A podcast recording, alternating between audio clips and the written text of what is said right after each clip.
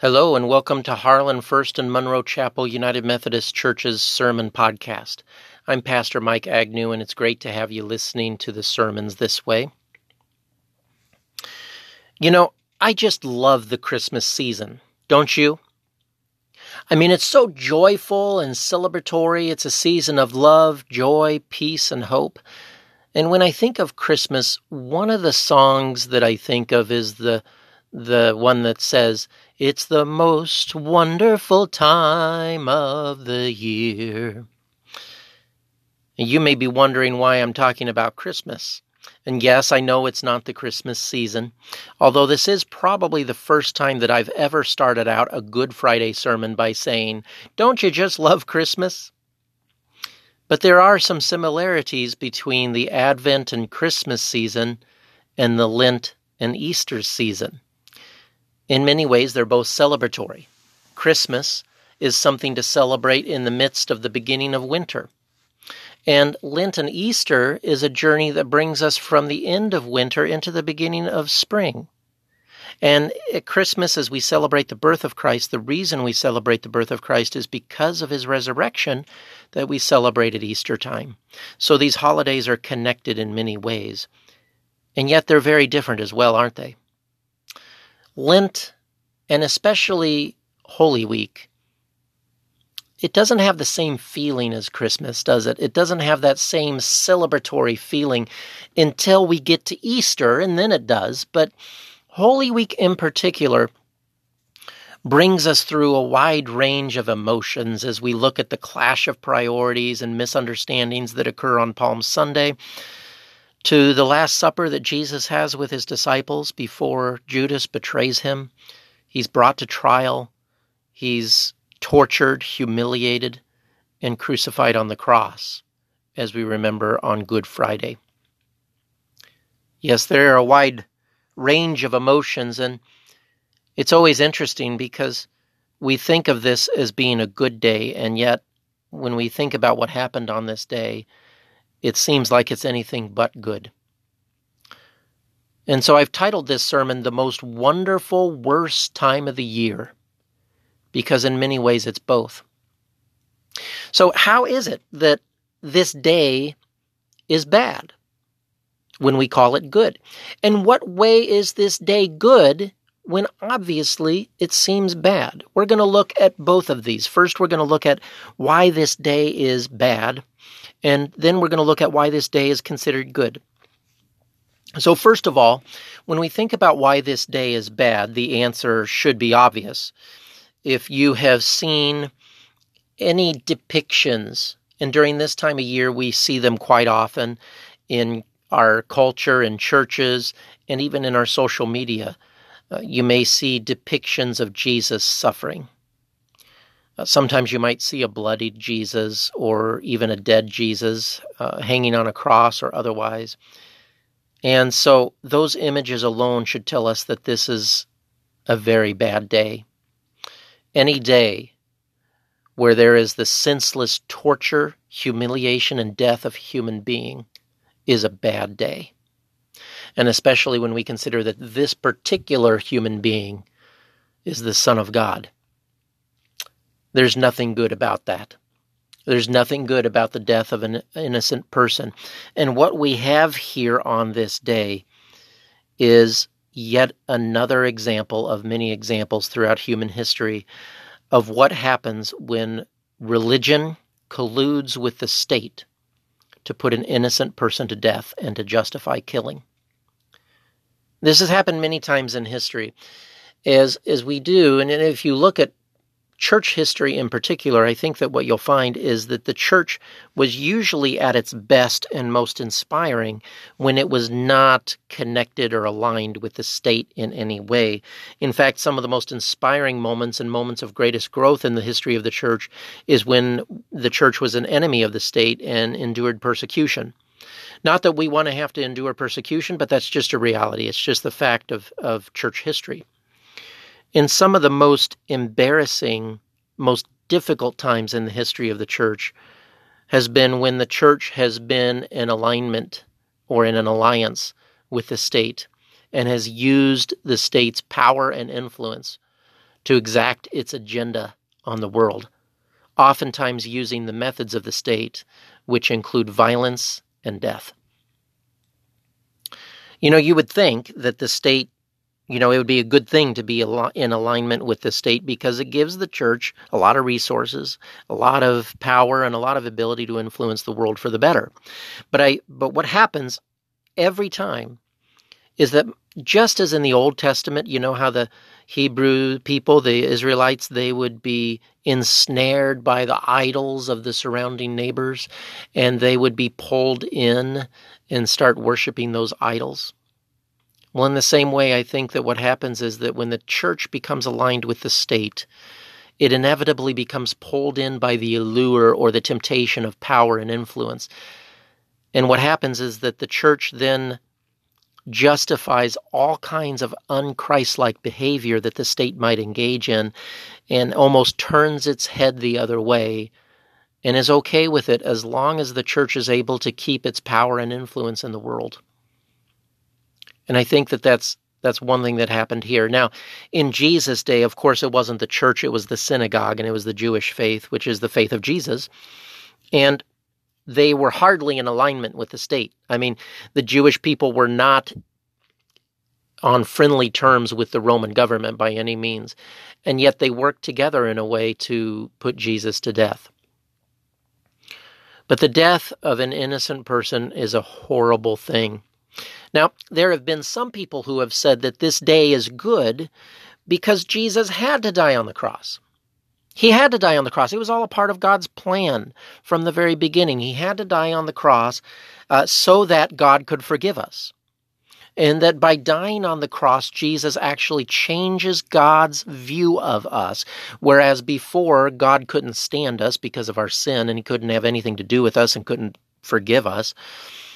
After Jesus died on the cross, then God can look us at us favorably because instead of seeing us, he sees Jesus, and therefore he can forgive us. So Jesus' death on the cross then changes God the Father in a very significant way. And so that's one reason that's been said that this day is good. But if we really think about that, and, and we, especially if we take that literally, it doesn't really make sense. And we'll get into that a little bit more in a moment. But again, I want to emphasize that this day is bad. And we are meant to sit in the grief of this day. Look at what we did to the Son of God. You know, it's almost as if when Jesus is, was dying on the cross, he's holding up a giant mirror that we are meant to look at and we are meant to see in our in the reflection the worst of human sin. We are meant to see ourselves at our worst. And I know you can look at history and say there are plenty of things that were technically worse than the death of one person. I understand that. But in many ways, this is pivotal because this is the death of the Son of God. The Son of God came into the world, and look what we did. And so we see, in a way, the worst of human sin reflected back on us. So this is a somber day indeed. But yet, we do call this Good Friday. And why do we call it good? Well, I want to come back to what I just mentioned a minute ago. You know, that belief that many people have that Jesus somehow changes God the Father's stance towards us and that he had to die on the cross in order for God to be able to forgive us or have anything to do with us. And it's one way, that is one way of understanding the cross, maybe not the most helpful way. And it certainly doesn't really make sense of what we believe about God. First of all, it is a negative stereotype of Judaism to believe that God could not forgive any sin until Jesus came. The Jewish faith never, Jews never believed that. They never believed that God couldn't forgive them. They didn't believe that they had to somehow follow the law perfectly or that the law was even impossible to follow. Uh, they believed that the law was perfect. I shouldn't say perfectly, but they believed that the law was could be followed by people.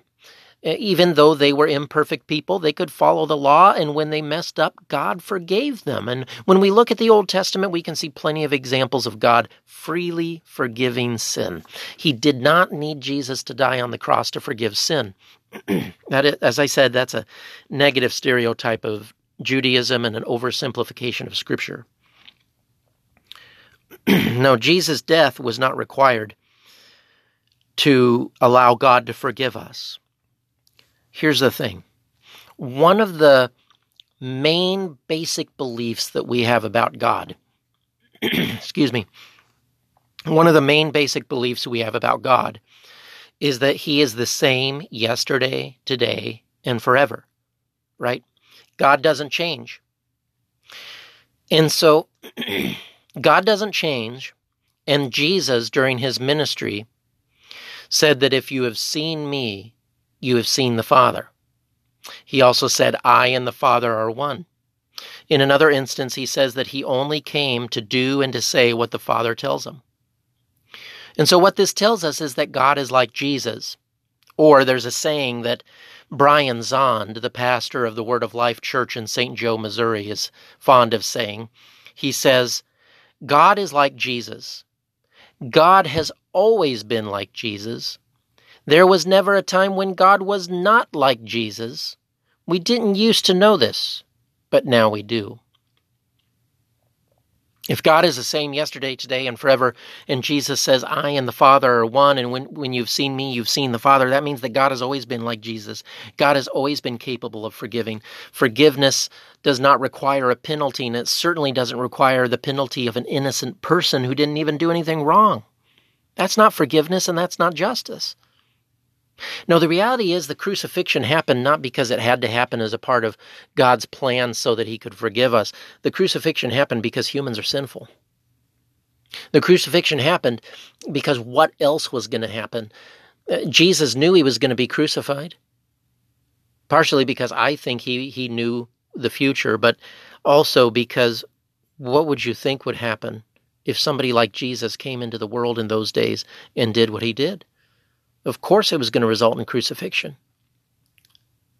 But here's the thing when Jesus was crucified,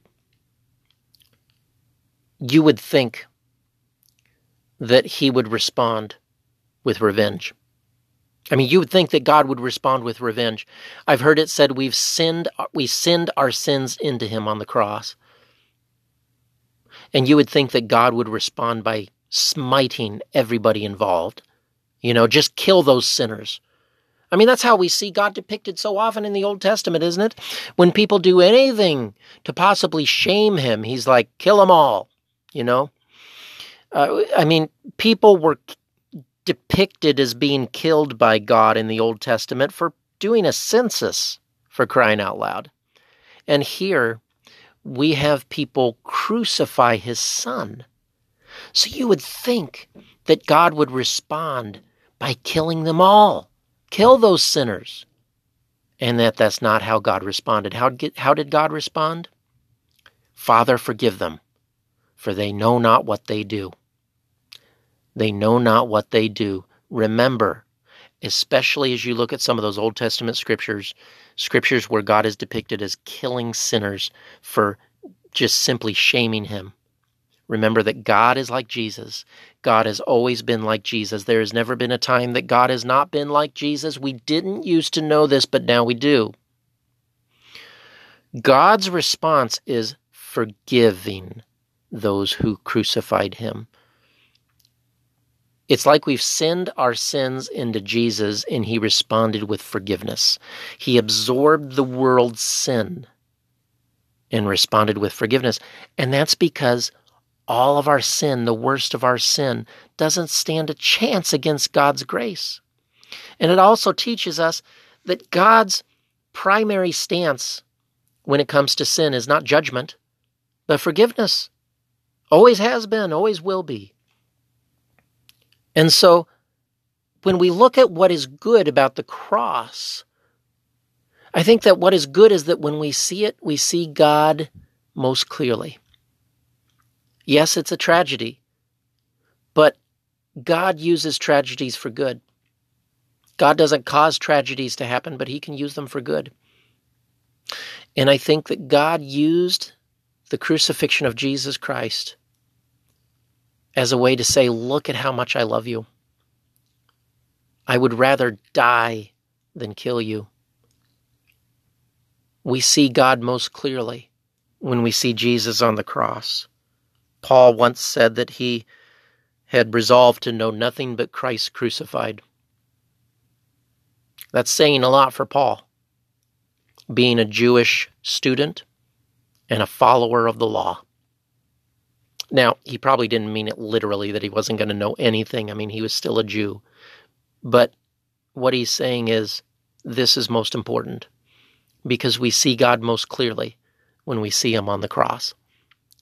He shows us the depths of his love and the depths of his forgiveness for us.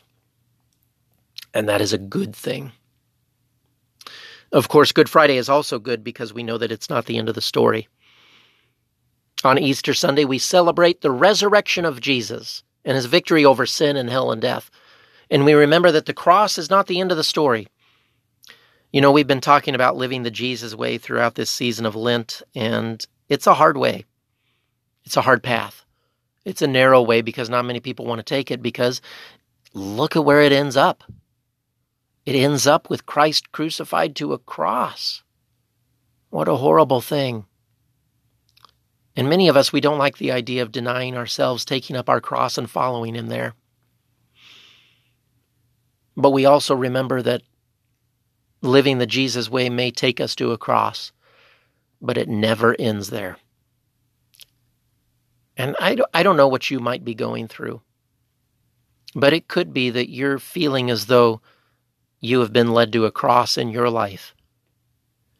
And you may feel as though this is just where it ends, that you're never going to get away from it, that your life ends with a cross. And if so, I just want to encourage you to remember that the story never ends at a cross. But when we follow Jesus, it always leads to something more because whenever there's a cross, there's always a resurrection nearby. Amen.